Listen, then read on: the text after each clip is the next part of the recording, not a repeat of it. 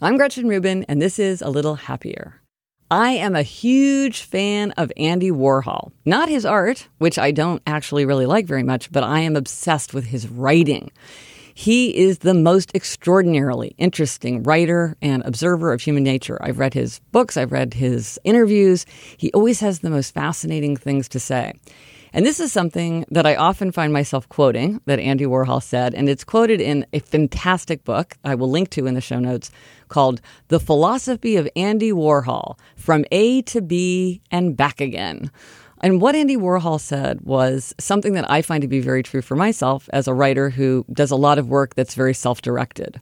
Andy Warhol said, When I think about what sort of person I would most like to have on a retainer, I think it would be a boss, a boss who could tell me what to do, because that makes everything easy when you're working.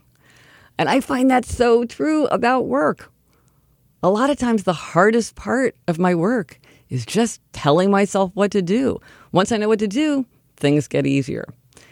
And you have to know the genius, too, of Andy Warhol specifying that he wants a boss on retainer. He doesn't want a boss all the time, just when he wants one. So I agree with Andy Warhol. Sometimes I just wish I had a boss who could tell me what to do so I wouldn't have to figure it out for myself.